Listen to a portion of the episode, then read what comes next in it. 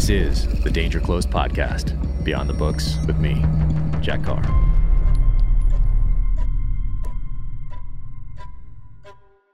Welcome to the Danger Close podcast, an Ironclad original presented by Sig Sauer. My guest today is Andrew Arrabito. He is the owner and founder of Half Face Blades. They make amazing blades like this. You might remember them from certain chapters in the terminal list right here and the other novels as well. And uh, we did a collab not too long ago. So made these right here, the Hunter Skinners for Savage Son.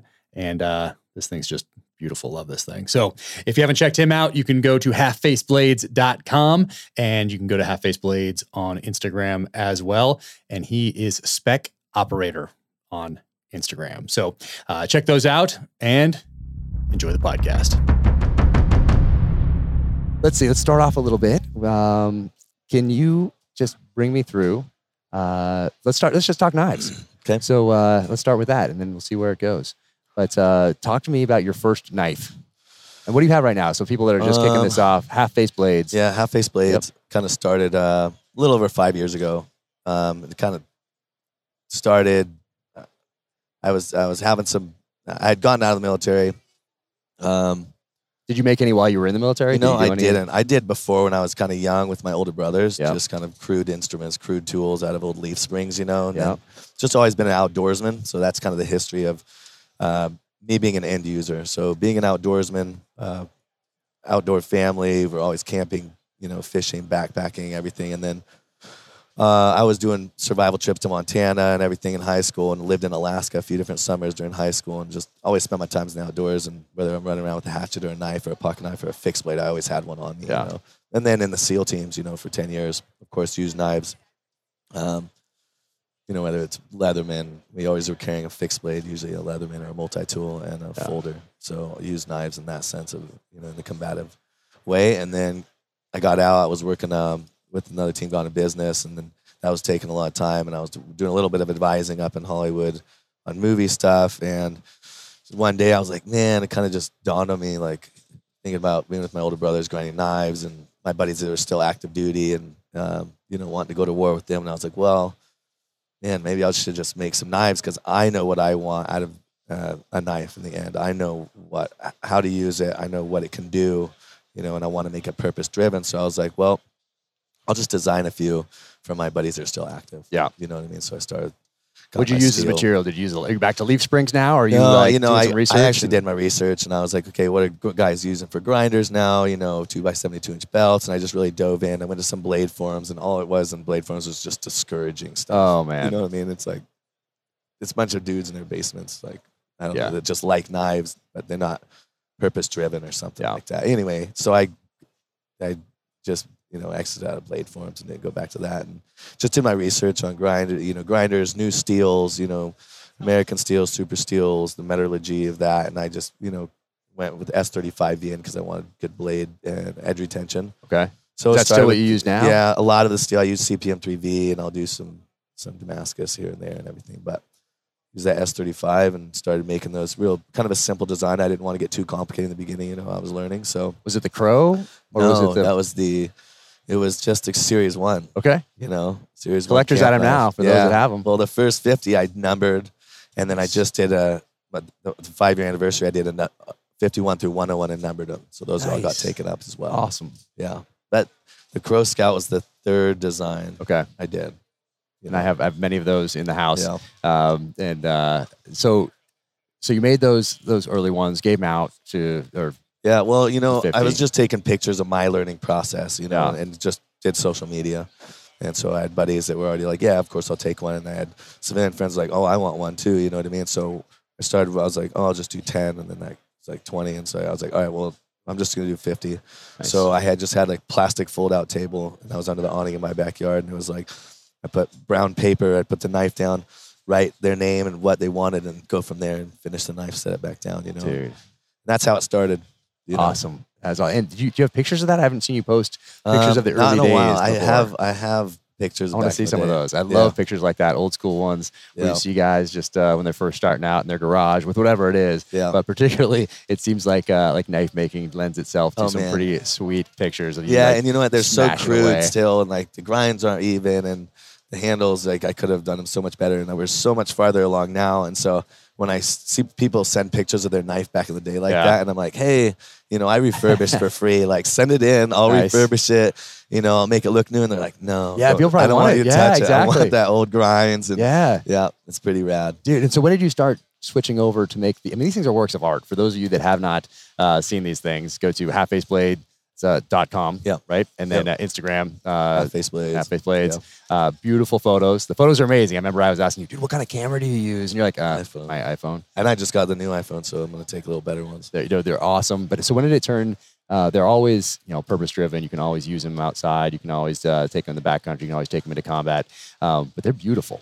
So when did they? Were they always like that from the beginning? There was there was always that artistic side to it, where um, there was just this yeah this functional beauty to them because they're different than anything else out there. Like you can see, there's no like, oh, is that a half face blade? Right. No, Like, you you know that it's a half face blade. Yeah. Uh, when did that come into the picture? Um, you know, I didn't have anybody teach me, and I really like you know burlwood and, and the beauty of it. Yeah. You know, and so from the first ones, you know, I was like, I got some redwood burl, and I got some micarta G10, which so many knives are made of micarta G10. It's, it's great material, it's strong Yeah. material, it's not really expensive, but I really like that burlwood and stuff like that. You know, so I don't. I think that from the beginning, I was trying to use some of those materials. You know, and then and then I was like, one day off the top of my head, I was like, oh man, what if I could combine these materials? You know, Yeah.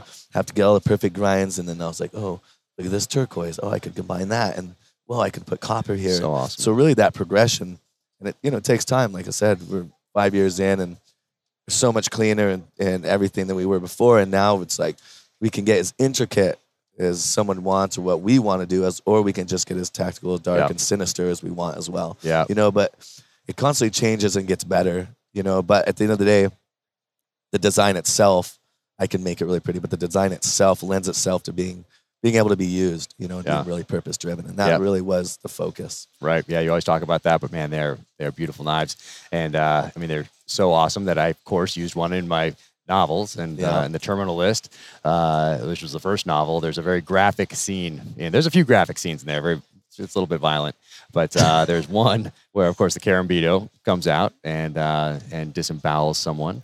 And when I was a little worried about that scene, sending that to New York, because I didn't, you know, I just go, going off to Simon and Schuster, it's just going off to this publishing house Right. in New York, and, And uh, you know, and they ended up loving it. But I went back there, and it's uh, we're at this meeting, and it's kind of like a like a happy hour type meeting thing, and I see this one lady looking at me from across the room. And I know she wants to say something, and she's looking, and I'm like, "Oh man, she's like gonna say something about the, how violent it is, or whatever." And then she she walks over, and we start uh, we start talking, and she says, "You know that one scene we have that knife that's all curved and you cut that guy's guts open. I'm like, yeah. She's like, I loved it. I was like, nice, Wow. awesome. That's So awesome. I was super fired up. That uh, it- it sounds like one of people's that's people the chapter that people talk about more yeah, than any I other get, I get, you know, I get a DM and, it, and it's your book, of Nice. course, and it's like, I just read that scene. That's so awesome. yeah, no, absolutely. We just got to, you know, I just got a, uh, we just got a, a DM maybe about 10 minutes ago. Nice. You know, Oh, yeah, guy- yeah, yeah. It's like, I want one of those knives. Like, awesome. Sweet. Well, they're going to have an opportunity because we're going Right. to do something together here for uh, I think uh, in the springtime or something. But uh, we'll do some cool design that uh, uh, connects itself back to the book, and I'll have a have a book, uh, the blade, and then we'll uh, uh, put them up there, and all the profits will go to support veteran focused foundations. So we'll fun. we'll do that here in the in the springtime. But uh, all right, let's take it back even further. Um, so I think I know a little bit about your background, but I never get to like ask and, and dive in and and uh, and get even uh, more personal. But, but here, like, we can because I've got you on the headset. so uh, so growing up, um, uh, it was Northern California. Yep. Start first, right? And uh, and just always just driven to get outside, get outdoors. Or did Yeah, your parents like- drive you? Did your brothers do that? I was like home birth in a fifth wheel trailer while they were building an extension onto the barn dang. where I live, where my mother still rents actually. Yeah. You know, so up in Angwin actually, in Northern California. Okay. There's Napa Valley, Napa County, Napa Valley. You go northern Napa Valley, you have like St. Helena, Calistoga, the little Yeah. towns. On the eastern s- slope Yeah. of St. Helena, Calistoga, there's a little tiny town called Angwin. Okay. And that's kind of between St. Helena. You could drive up the hill, go through Angwin, go down through Pope Valley out towards Sacramento out there. Okay. um, anyway, that's where I grew up, and I had an older sister, two older brothers. And what brought uh, your family up there? Were they there for a while? You know, or- my my grandfather, I would believe, there's a college there, Pacific Union College. My grandfather was a business manager there years ago, and my mom had went to college there, and then they had all moved away, and I think my grandpa and him had moved back. So I think I eventually I they lived in Fort Bragg originally up the coast. Or back on the coast, yeah. Right, I used to right. dive for abalone up yeah, there. Yeah, I drove Uh-huh. up for abalone up there too. Right, like uh, Good stuff. Glass Beach and some pretty cool spots up Yeah, there. Salt Point, I think, is one. Yeah. Yeah, I would. Uh, when I got my scuba diving license, I was like, you know, this will help me. You know, when I was in high school, I was like, I'm going to be in the SEAL teams. This this will help me. I went and got my scuba diving license. I did the same thing, probably on I the same even- beach. Dude, it was so miserable. It's so cold. Dude, Can't see anything. You couldn't there's see sharks. anything. I was nine years old. My dad lied because you had to be 12, I think. And so he was like an attorney. So he, oh, yeah, he stretched the truth. I don't want to say Oh, for anyone yeah. listening. Yeah. But uh, yeah, so You we stretched your age. quite a bit. And back then they didn't make You kid probably had a beard that big when you were nine, though, too. I don't. I had a uh, yeah. No, I was a little skinny little guy. So in that water, it, it freezing, and especially when you have no body fat on you as a nine-year-old, um, you know, fourth grader, I think I was. Uh, and they didn't make wetsuits for kids back then. So I have these Oh, pictures of me with like in this wetsuit, and the wetsuit's off my hands, and it's off my feet, and I'm just like on this beach looking totally So those miserable. were like Morey Boogie wetsuits with the bright the bright sleeves. They were. uh, This was just like straight up blacks. This is 1983. Oh, the first ones something like coming out. No, no, wait. No, yeah, 1982, 83. That's when I was born. So that's a little bit older, but uh, I remember going going out there off the beach, getting out there, freezing, and then all of a sudden uh, letting the air out of that buoyancy thing, uh, go down and just dark and murky. I can't see anything, frozen. It Yep. was awful. It, It was is miserable so there. awful. Uh, I don't think it helped me. Uh, you know. I don't really don't think. I think it was.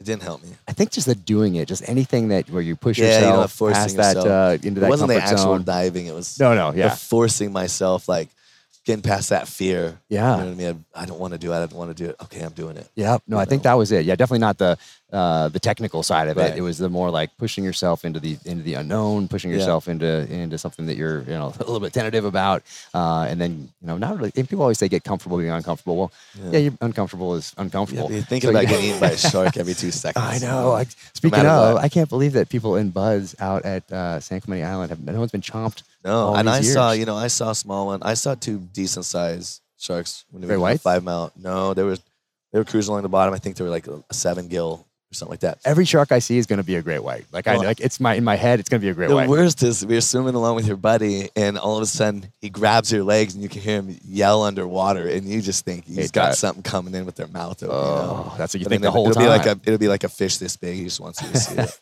that made my swim times better Yeah. though. I think just thinking about that. Yeah. But uh, but so then I so I did that uh, th- those dives in Northern California, got my got certified, and then uh, then we went to Hawaii and did it out there. A lot nicer. Yeah. Doing it out there. Yeah, yeah. That's uh, I that's, dove in Fiji. That was fun. yeah. Did a little bit diving in Indonesia on one of, one of my deployments. That was cool. Oh, nice. You can yeah. see them coming. You can see. I'm like, as long as I can see a shark coming, I can defend You're good. myself. Yeah, you can just possibly, like do the you know, punch it in the nose. Isn't that you're supposed my to do? cramp out. That's it. That's it, man. But uh, but yeah, I think all that just being being uncomfortable at such a young age, and then getting going to buds and getting in the pool for pool comp, where I think most people, other than Hell Week, I think that's where you lose a lot of people. I think, but Oh, yeah. uh, just because they're, they're not comfortable. So Right.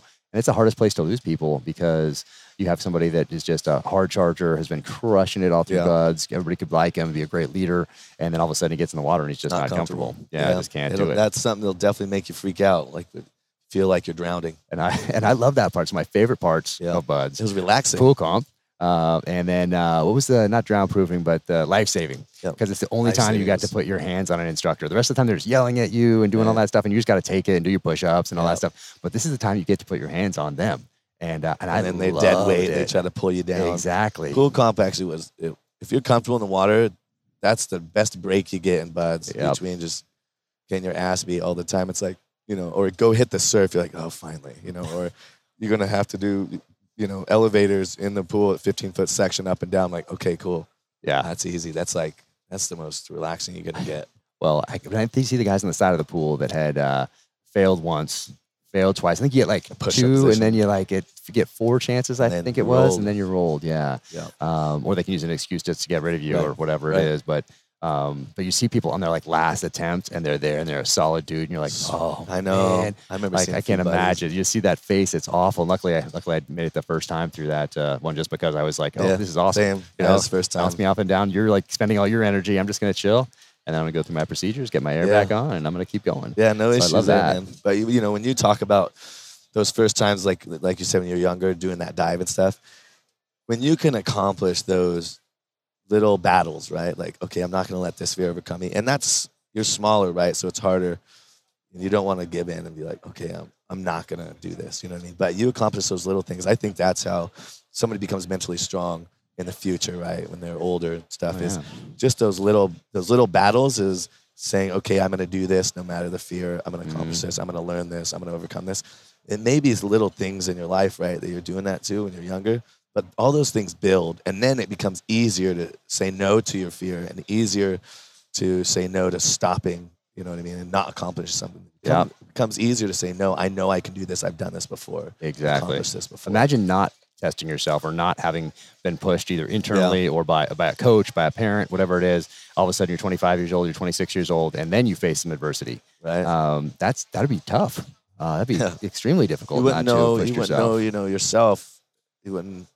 You'd be doubting yourself and what you can accomplish because you haven't been tested like that, or you haven't had a history of overcoming. Yep. Yeah, I think Yeah. that that helped. Uh, pushing myself in the backcountry. We said like a we as a family we backpack Yeah. in the Sierras and that sort of thing as well. And then uh, I did cross country as a kid because I was skinny and I was fast, Yeah. and uh, we were in the kind of the hill, hills. And so running those mountains, running those hills, like that helped. Single track even though I'm like, you know, even though it's fourth, fifth, sixth, seventh, eighth grade, like that stuff helped me when I was Yeah. 21, 22, Oh, 23, easily. like in the SEAL teams and in buds. Easily. I thought back to those times, like running those hills and how hard that was. And same for guys that probably wrestled and did football and two days and all that sort of thing. I'm glad I ran more than I wrestled or did. I didn't do football. I like I grew up skateboarding, dirt biking, and then I ran. You know, I wanted to be a SEAL since like fifth or sixth grade. My cousin got me a Navy SEAL workout book, and like so when high school came around, like sophomore year, I was like, hey, I know what I want to do when I get out, and I would, I'd you know after school I'd run to work, I'd run home, I'd run over to my mom's office, I'd run. You know what I mean? I ran everywhere those last few years, Nice. everywhere just to push myself. Yeah. And man, I was so stoked to be the skinny guy in buds. You know, Yeah. just less chafing. Like I didn't have, you know, I had some shin splints, but I thought I was up front of the pack. Like I felt bad for those big dudes. I know, what the mean? chafing stuff. I didn't have any Yeah. chafing either, but the guys that had the big weight, the big like leg, big thighs. I guess, that are like the sands in there. They're getting Man. crushed. Oh, that looks awful. They get infected, and. I never had that. I Guys was just still, you know, I got buddies that still have scars all Really? their belt lines. Oh, Yeah. dude, that's rough. Um, but same thing. Like I showed up at uh, at Buds, and you see those guys that are huge and just yoked, and now they must be even bigger and stronger because they're doing CrossFit. same. they're doing all these things that that we didn't know about. Like you ran, Yeah. I ran, and then I went to the gym and I lifted like 1980 style, Arnold Yeah. Schwarzenegger Yeah. style. Well, that's But- that's how even in, when it was new in the team. Yeah, same thing. That's At how team- the old guys. Team Five, same right, thing. Yeah, Slap you in the face, like hit the gym, like stack more weight on it. Yeah. It was just bench press, deadlift, curl. It was Girls like for the girls. chest and arms day every two days. yeah, exactly, exactly. Back and by, try. Yeah, There exactly. was no warming up, you know. get in there, get after it, stretching. and then we're gonna go for a run. You're gonna run as far as you can, as Right. fast as you can Right. in the sand, and that's our workout. Like Yeah. totally not a wise way to do Monster things. mash on But, uh, Fridays. but guys were tough. It's but uh, true. but guys coming in now, they must be in such great shape. Uh, but still, attrition remains the same. yeah, that mental. uh, yeah, that uh, you would think, right, if you're in that better shape, or at least my kind of mindset was, if my body is more prepared, uh, is more healthy, it'll heal faster, right? nice. And that's the big thing, right? In buds, you get run down, you get beat up. Those whose bodies don't heal as quick, it compounds their Yeah. injuries, right? So if you're younger, awesome, you heal faster. If you're in really good, um, you know, physical condition, your body can heal faster too, and that's one of the big things I think that would you would think would help someone's mental state that their body isn't too beat up yet. No, you absolutely. know? absolutely. But you're like you like you said, it's still the same attrition. Yeah. I Guys are think, uh, definitely more fit now. definitely way more fit because they well, there's just so much more. Uh, there's knowledge base about it. Right, there's grown so information is out there of how to be Yeah. fit. And then these guys also show up, and now that I guess you could go online and just put in Hell Week schedule, and I, I'm guessing it's going to pop up. I think there's a book. Oh, don't I wanna- saw that there was something. I don't even want to say it because I'm Yeah. worried about people. And you know what? It's, called, eh, it's called How to Beat Buds or something like that. You know, I obviously, in my mind, I would say don't I don't think don't it helps. anything that you, don't don't cut corners. Like you want to be the best operator, don't cut that mental corner. Don't try to find out how you can get through this physical, you know, standard by, you know, being subpar. Yeah, yeah. You know, that's not going to help you in the end. No, I don't even know if the knowledge is going to help you. So I read everything I possibly could, but this is You still you got know, to 80s, hit 90s. those there wasn't very much. There wasn't very much like Right. out there about it. Right. But if you go in today with all that knowledge and then you start Hell Week or something like that, and you're like thinking about Friday's schedule because you have looked at it and you've memorized it online. Yeah. It's more to worry about. yeah, you're like, oh, geez, wait a second. They switch it a little bit or whatever. Else. You know, I don't know if it helps. I just I, don't. I know if agree it with you that now you now you maybe know too much I and you're always worried, right? Instead of just being like, I'm here, Yep. tell Bring me what to do, beat me, I'm not going to quit. Yep, which is pretty much the easiest thing you do in the teams. Right. Looking back, is show up at the right place at the right time Right. with the right gear and don't quit. Like those four things. Yep. Like that's it. That's Shut all you need to do. do in buds. And then Right, you get it's out of the- buds, you little got more to do. You do. got a schedule. They got the schedule. You just do it. They're going they to tell say. you. You're not making. You're, you're not making essentially any It's decisions. the most structured environment ever. Uh huh. you know? yeah, your decision. Your only decision is whether to quit or not. That's it. And so if you just simply decide not to, and someone, someone's going to tell you when to do push-ups. They're going to tell you when to run the hill course. They're Yeah. going to tell you when to start to run. Yeah, Uh, well, it can't all be that that, hard. Looking back, You know? was that probably the easiest things I did in the teams. Was It was that. fun too. But then we get to the teams, and it, it's same for you. So what year did you go go through? Uh, oh, oh three. oh three. So you yeah, already came in. 2002. 9/11 happened. So where were you on 9/11? You in? Uh, I was working. I was up in England. I was. Um, I had actually my senior year in high school. I quit and moved to Montana. Lived in Montana. You can quit high school. Yeah, I mean, I, I could was. do I was. I did. I said. did not know that was an this." Well. I, I did seventh and eighth grade one year, so I was a year ahead of my class. So I was like, I don't know. I think I was just miserable my senior year, and so I was like, man, screw this. We had some family friends in Montana. I went up and worked on a ranch, No kidding. and then came back down. At the end of that, so the following year, I knocked out. I had like three classes I needed to do to get my diploma and then Yeah. join. So I just knocked those out. I worked. I was at E EMT. Okay, so September 11th it happened. Yeah. You're you know you know where you're going, and Yeah. does that I had my really close buddy joined. I grew up with. He joined a year before me, Darrik Benson. okay. Yeah. And he did he get to the Yeah, yeah. He was out. At, he was, he died in, in um, Extortion 17, Oh man, Gold Squadron. got it. You know, but I grew up with him one year before me. I was like, oh man, I shouldn't have quit and moved to Montana. You know. Got in a year before me. Oh man, and then uh, and so you get back and you sign up and you go to boot camp. Yeah. And do they have? They don't have uh, buds prep yet, right? No, So- they had scruff duty then, I but I that. didn't scruff duty. They like had, would keep guys around for a little while, and I'm not sure exactly why. Because really, it was like I chose the shortest A schools, aviation ordnance, That's what I should have done. Pensacola. I should have done that. I didn't know Short that it was. Uh, yeah, It was shorter one. I That did was Intel. eight weeks. I I did the longest. Yeah, that's not good. No. You know, Rager school was the shortest, Was like six it? weeks. AO was eight weeks or something like that. Nice. Like, hey, it was like boot camp. I had no boot idea. camp, um, A school, and then you know everyone went out to the regular Navy. I got my orders to Yeah. buds. So same with me, but I chose Yeah. poorly. Um, How I guess it was that? good. It was like well, you had to wait for the startup, and then once you finished, you had to like wait for the bud start to get get there. So the full thing was like 16 weeks um, plus the uh, either side there. So it was a little while. Yeah. It was a little while, but it was good. It was good. Intel, I'm like, oh, Intel, yeah, that's that's me. Check the box, and off we went and did that. And it actually ended up being a good good foundation uh, for what I was going to do. Yeah. to do later, but. Um, but yeah, worked out. Guys, the teams, but same thing, same thing. Had I mean, the, you uh, longer you could work out, I guess. yeah, that's all it was. It's just a little bit of time The to, thing is, you might work be out. you're ready, and it's like I see guys, you know, waiting around to go, and I've had a few buddies I've mentored, and it's like it's hard not to lose motivation when you have to wait to show up. I mean, Yeah. once you get there, I think that motivation kicks in again because you need guys have this the same mindset. They want the same thing. They push each other. You drive each other. You, you know what I mean. You make those friends. You're all in that together. Right. Your motivation kicks up again. You know what I mean. But I've seen had buddies that um, maybe got rolled and they had to go back in two years, and it was like the hardest thing for them to keep that motivation to go back. Yeah. And then you show up at team five. Yeah. And so for me, I got there and I thought I was going to get the pager. I thought the golden Connex box would open and I thought we'd get the little buzz would go off and say, oh, you go, go save the world, save the princess, and then come back in time for beers, you know, at the bar the next night. Not how it was Nope. pre September 11th. You know, it was there and they handed you that broom at team five. You sweep that, take that garbage out, paint that wall, change that light bulb, like all this stuff. Right. I was like, what? Uh, when, when do I get to save the princess? When do we go off and do this thing? And uh, that was not how it was. But after September 11th, that Yeah. paradigm completely shifted, and then it really became what I thought I was building going the into. schedules to go to war. It was crazy. Yeah, and we were all in it together back then. It seemed like What was that like? it was awesome. I mean, it Were was you, awesome. were you at the team when the towers? I was at uh, I deployed in my second week of deployment with And some guys that are actually here right now. And That's got to be um, just so surreal. Like you're like, oh my god, we're going. And when I say it was awesome, I don't mean that the attack was awesome. What I mean was that um, we were all in this thing together, and a paradigm was shifting. and we recognized that. But not just the guys, the families, everybody. No matter if you were an E one or in you know an admiral or general, or whatever, it shifted for everyone on that day. Right. Um, and now guys are coming in, and you have like you came in a couple years after, two years, still Right. not figured There's out yet. guys who don't really It's still not have a figured out. connection to. I watched it. You know what I mean? Like you watched it. Like it hit the news, and I was watching before that second plane hit. Yeah, There's watched the guys who thing. it's it's so yesterday or old in their memory because they didn't see it. You know, Yeah. they were.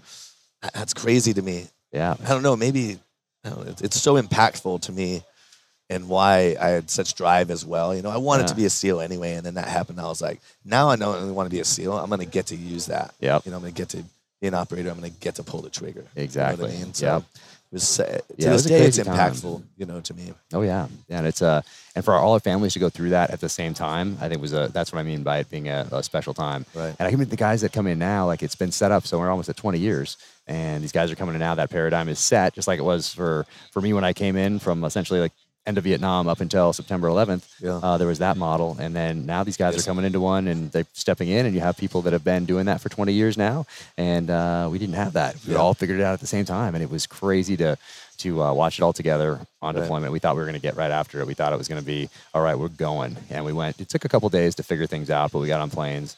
Thought we were going to uh, to Afghanistan, but uh, I think it was almost in the air. We switched over and we took over for Team Three Yeah. uh, in uh, uh, doing the shipboardings, and they went in. Were the, the uh, Yeah. some of the first guys in.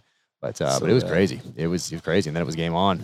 Yeah. Game on. If I, I had any any uh, thoughts about getting out, then uh, as soon as that happened, I was like, nope, let's do this. It's so weird that there was guys who were in the teams when that happened, and a couple years after that happened, there was such a a need for private contracting. I remember guys getting out, and you would think like, you know, guys were like, uh, "I'm gonna get out in private contract," and I was like, "Dude, what are you doing?" Man? Because some guys were worried they weren't going to get to the fight. Like some of them were like, I can get to the fight faster. Because we all thought we were going to miss it. That's Right. the other thing. Right. So when it happened, Right. we all we were thought, oh yes, we're on deployment. mad we're going to get after it. Guys are probably trying And to then- switch teams to go. yeah, everybody's trying to get in there Yeah. because you don't want to miss it. Yeah. Here we are, 20 years later. Look at Uh, how good that mentality is, though. And then you have people that like would rather miss it. You know what I mean? Like, what are you doing? The, the whole reason why you join our military, especially during the time of war, is to go to war, is to support the cause. You don't have to be the guy out in the in the you know bushes pulling the trigger, but to get overseas and support what we're doing best. You know, protecting our freedom, protecting each other, protecting other countries.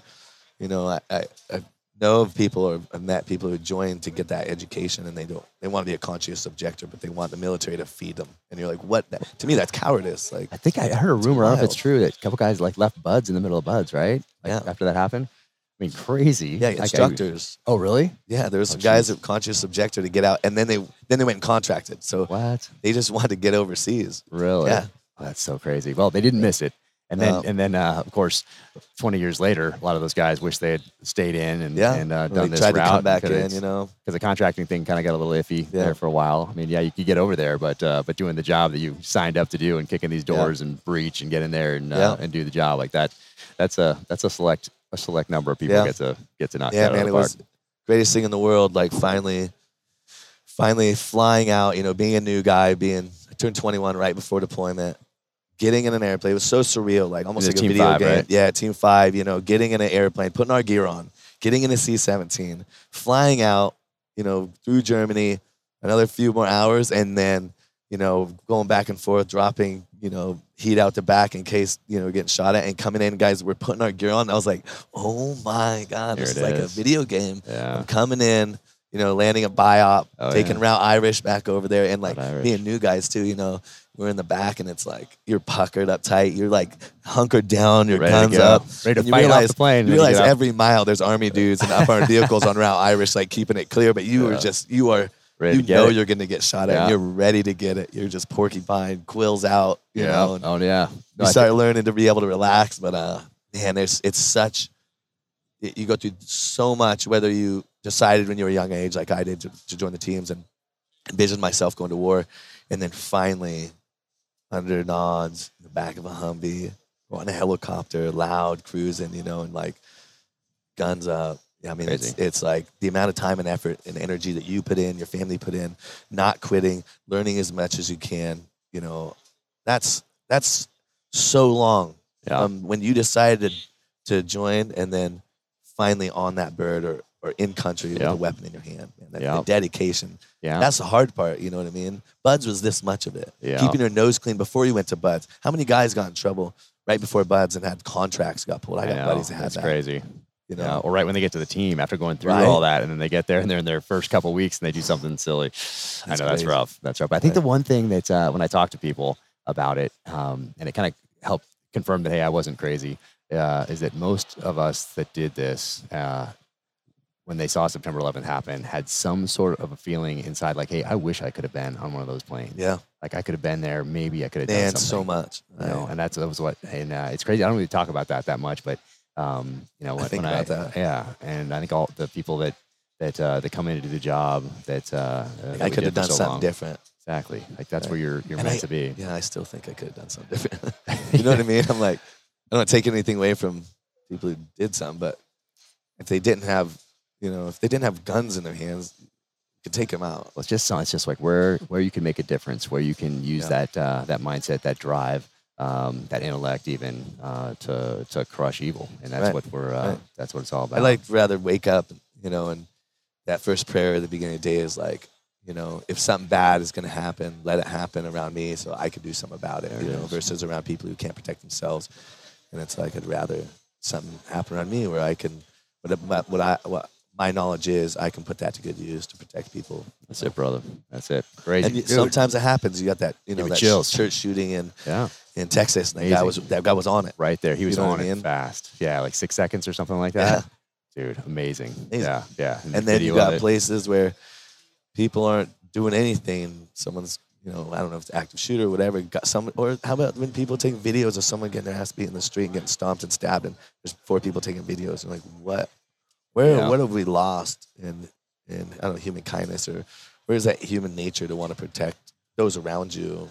You know, and I'm not. You may not even know the person, but I still want Yeah. to protect them. That's a. I feel that's a. Maybe that's a. I don't know, man thing, an internal thing, a, even a woman thing. How protect women are protective. I don't want to take Yeah. that away from them either. But it's like, well, so some people don't have it. I don't Yeah. understand it. Interesting if that same thing, that same, take that same situation pre cell phone.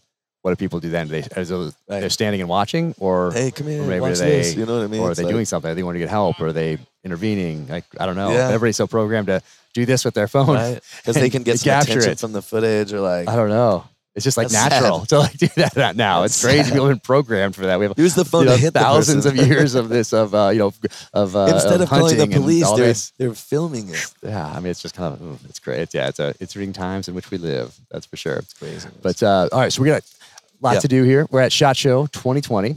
Uh, what is uh, what is in the works? What is coming down the pike? I know you have a you are expanding. You are moving into a new facility. You got some new machines. yeah. And uh, what's going on with all that?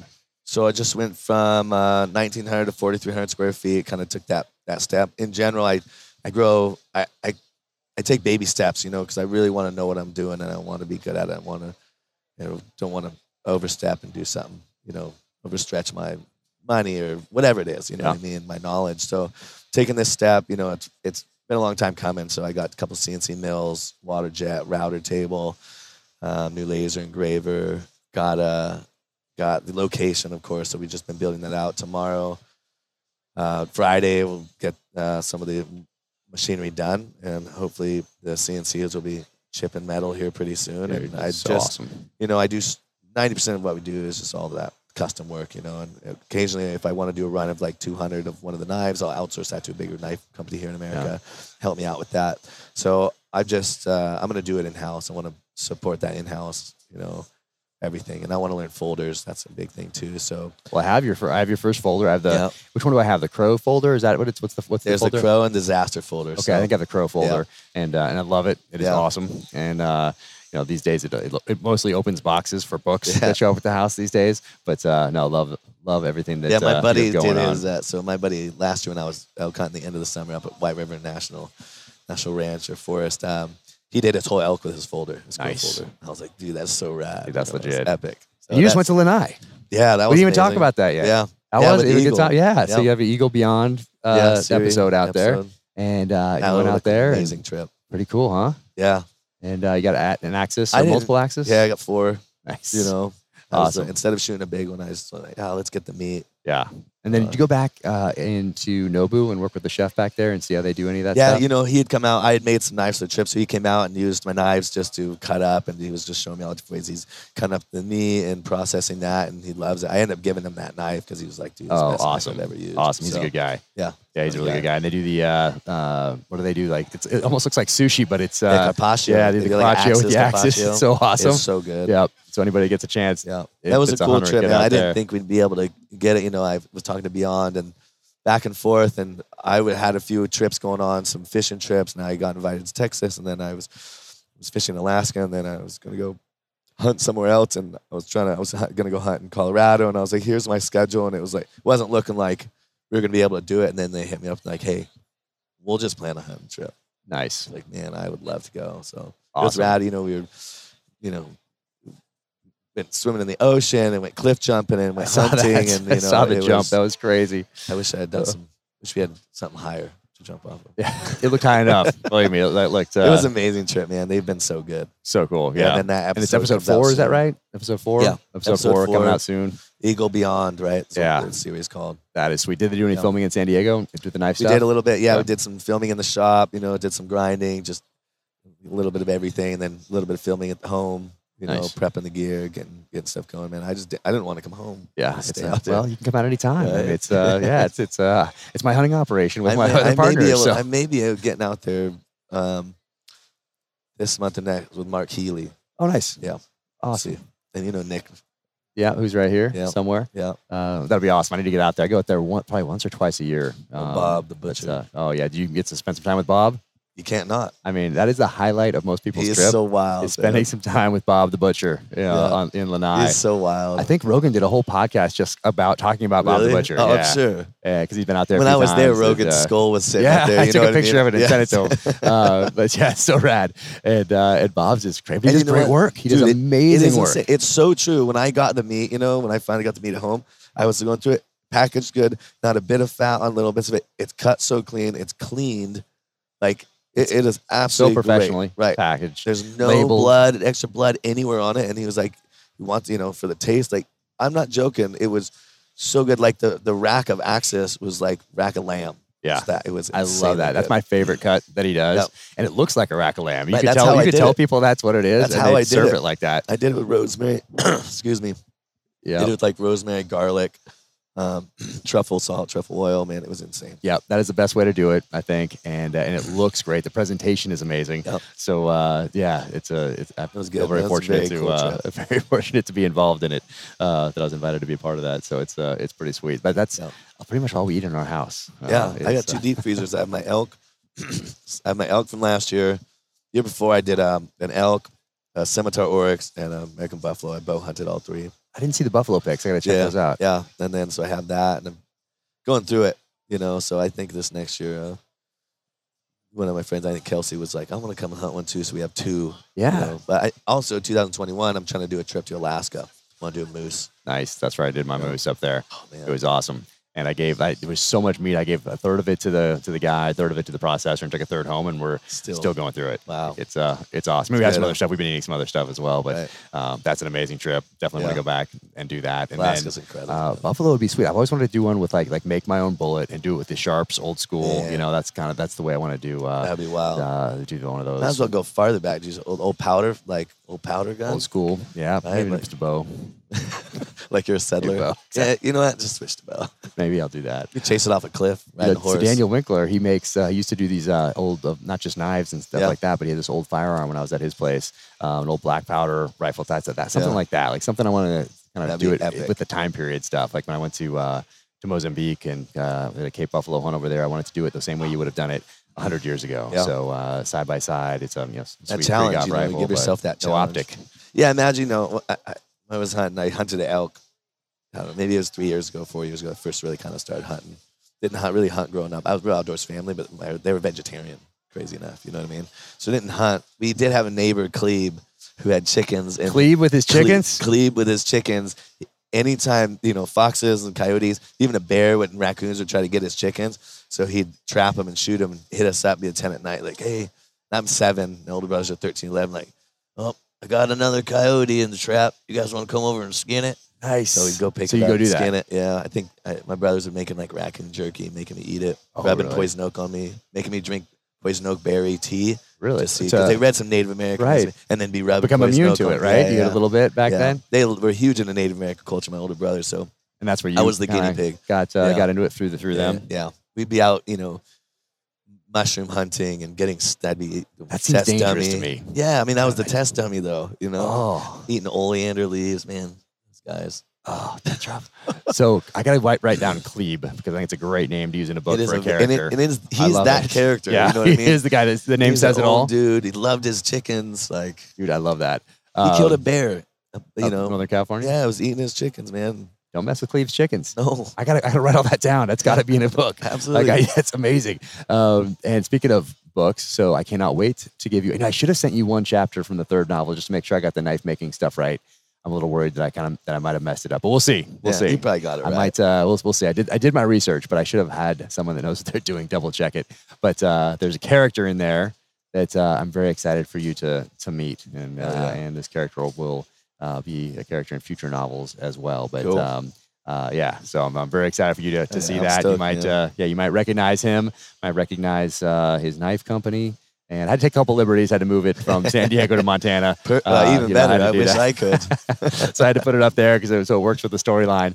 But uh, yeah, I had to had to do that, and then it even gets better. I can't wait for the, the other the other part when I was talking Oh, to you about stoked. the uh, Hunter Skinner um, Yep. and uh, and if I would knife I was going to incorporate in this book. And uh, anyway, so it's a it's a pretty cool scene. You've been uh, busy, man. That's so stoked for you. Thanks, brother. You know, I appreciate it. really. I appreciate it. And uh, are you still getting up to? So I had to throw this in for the character as well. That he works as a part-time fall guy in uh, in Los Angeles. Do you have anything like that on the books these days? Yeah, or- so I've been, oh man, since mid 2000, I guess July 2017, I've been on Avatar 2 with Jim Cameron. You know, Nice. and How long does it take to film an Oh, Avatar man, movie? dude. I, I mean, Years. there's some days that it was, uh, there was some days it was, we did two scenes during the whole day, you know. Hey, hey, who's this you know. guy? Look at Monty LeClaire Oh, walking yeah, by. Monty. How are you, buddy? Good to see you, brother. We'll have Monty on here too. Talk Yeah. about Centurion Arms. yeah, See what he's he's got a, going. He's a wizard. That's right. He's a wizard Oh, yeah. in his head, man. Great man. I was at Team Five with him Yep. back in the day. Solid man. dude. Anyway, what were we talking about? Um, Uh, Fall Guy. Avatar. Oh yeah, yeah. So I've been on. uh, You know, I came on um, uh, doing some military advising. The stunt director and second unit director is a real good friend of mine. I've worked with him on, on Logan and Turtles and Amazing. others. Something doing a little bit of just you know military advising.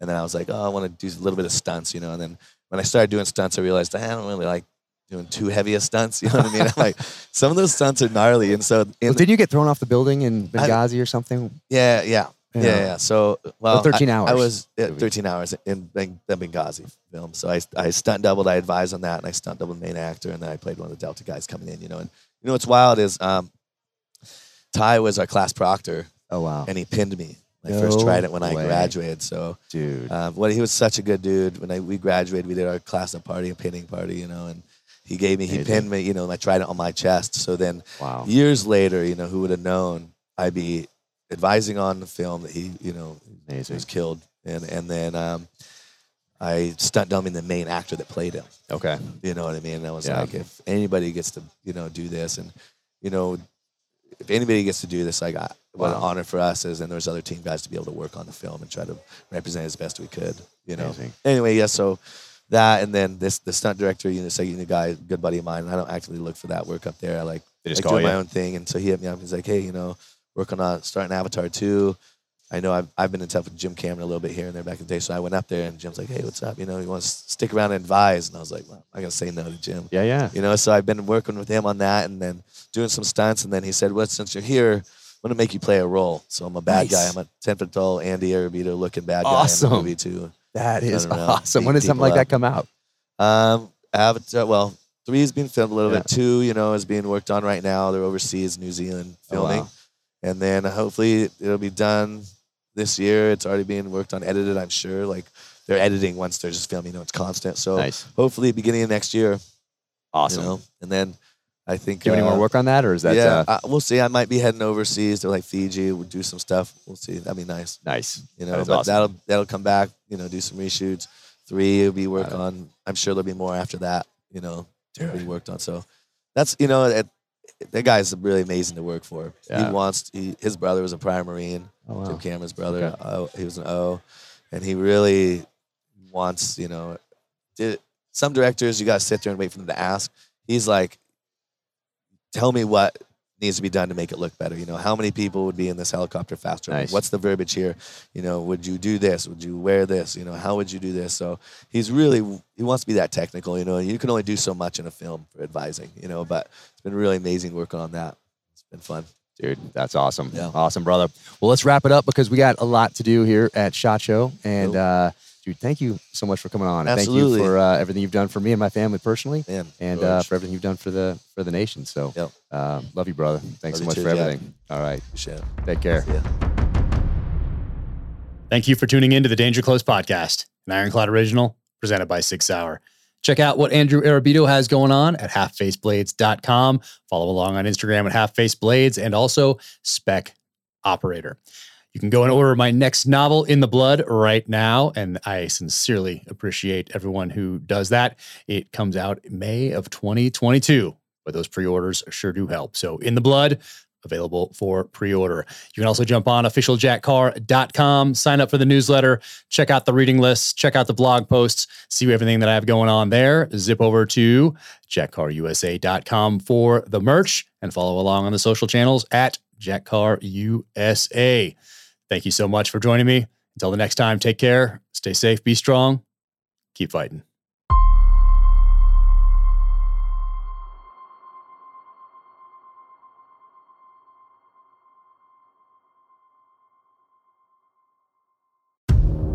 Case you missed it, on a recent episode of Danger Close, an Ironclad original, Jack Carr sat down with former presidential candidate Tulsi Gabbard. set aside all the labels. Mm-hmm. You know, oh well, because I've been getting asked this a lot. Like, well, are you left or are you right? Are you progressive or are you conservative? Are box do you fit in? Which box do you check? Completely. Are you an enemy or right? Right. an How? ally? uh, like, what filter should I use when I'm looking at you? And like, I've always been an independent-minded person. Always. Be sure to check out the full interview wherever you get your podcasts.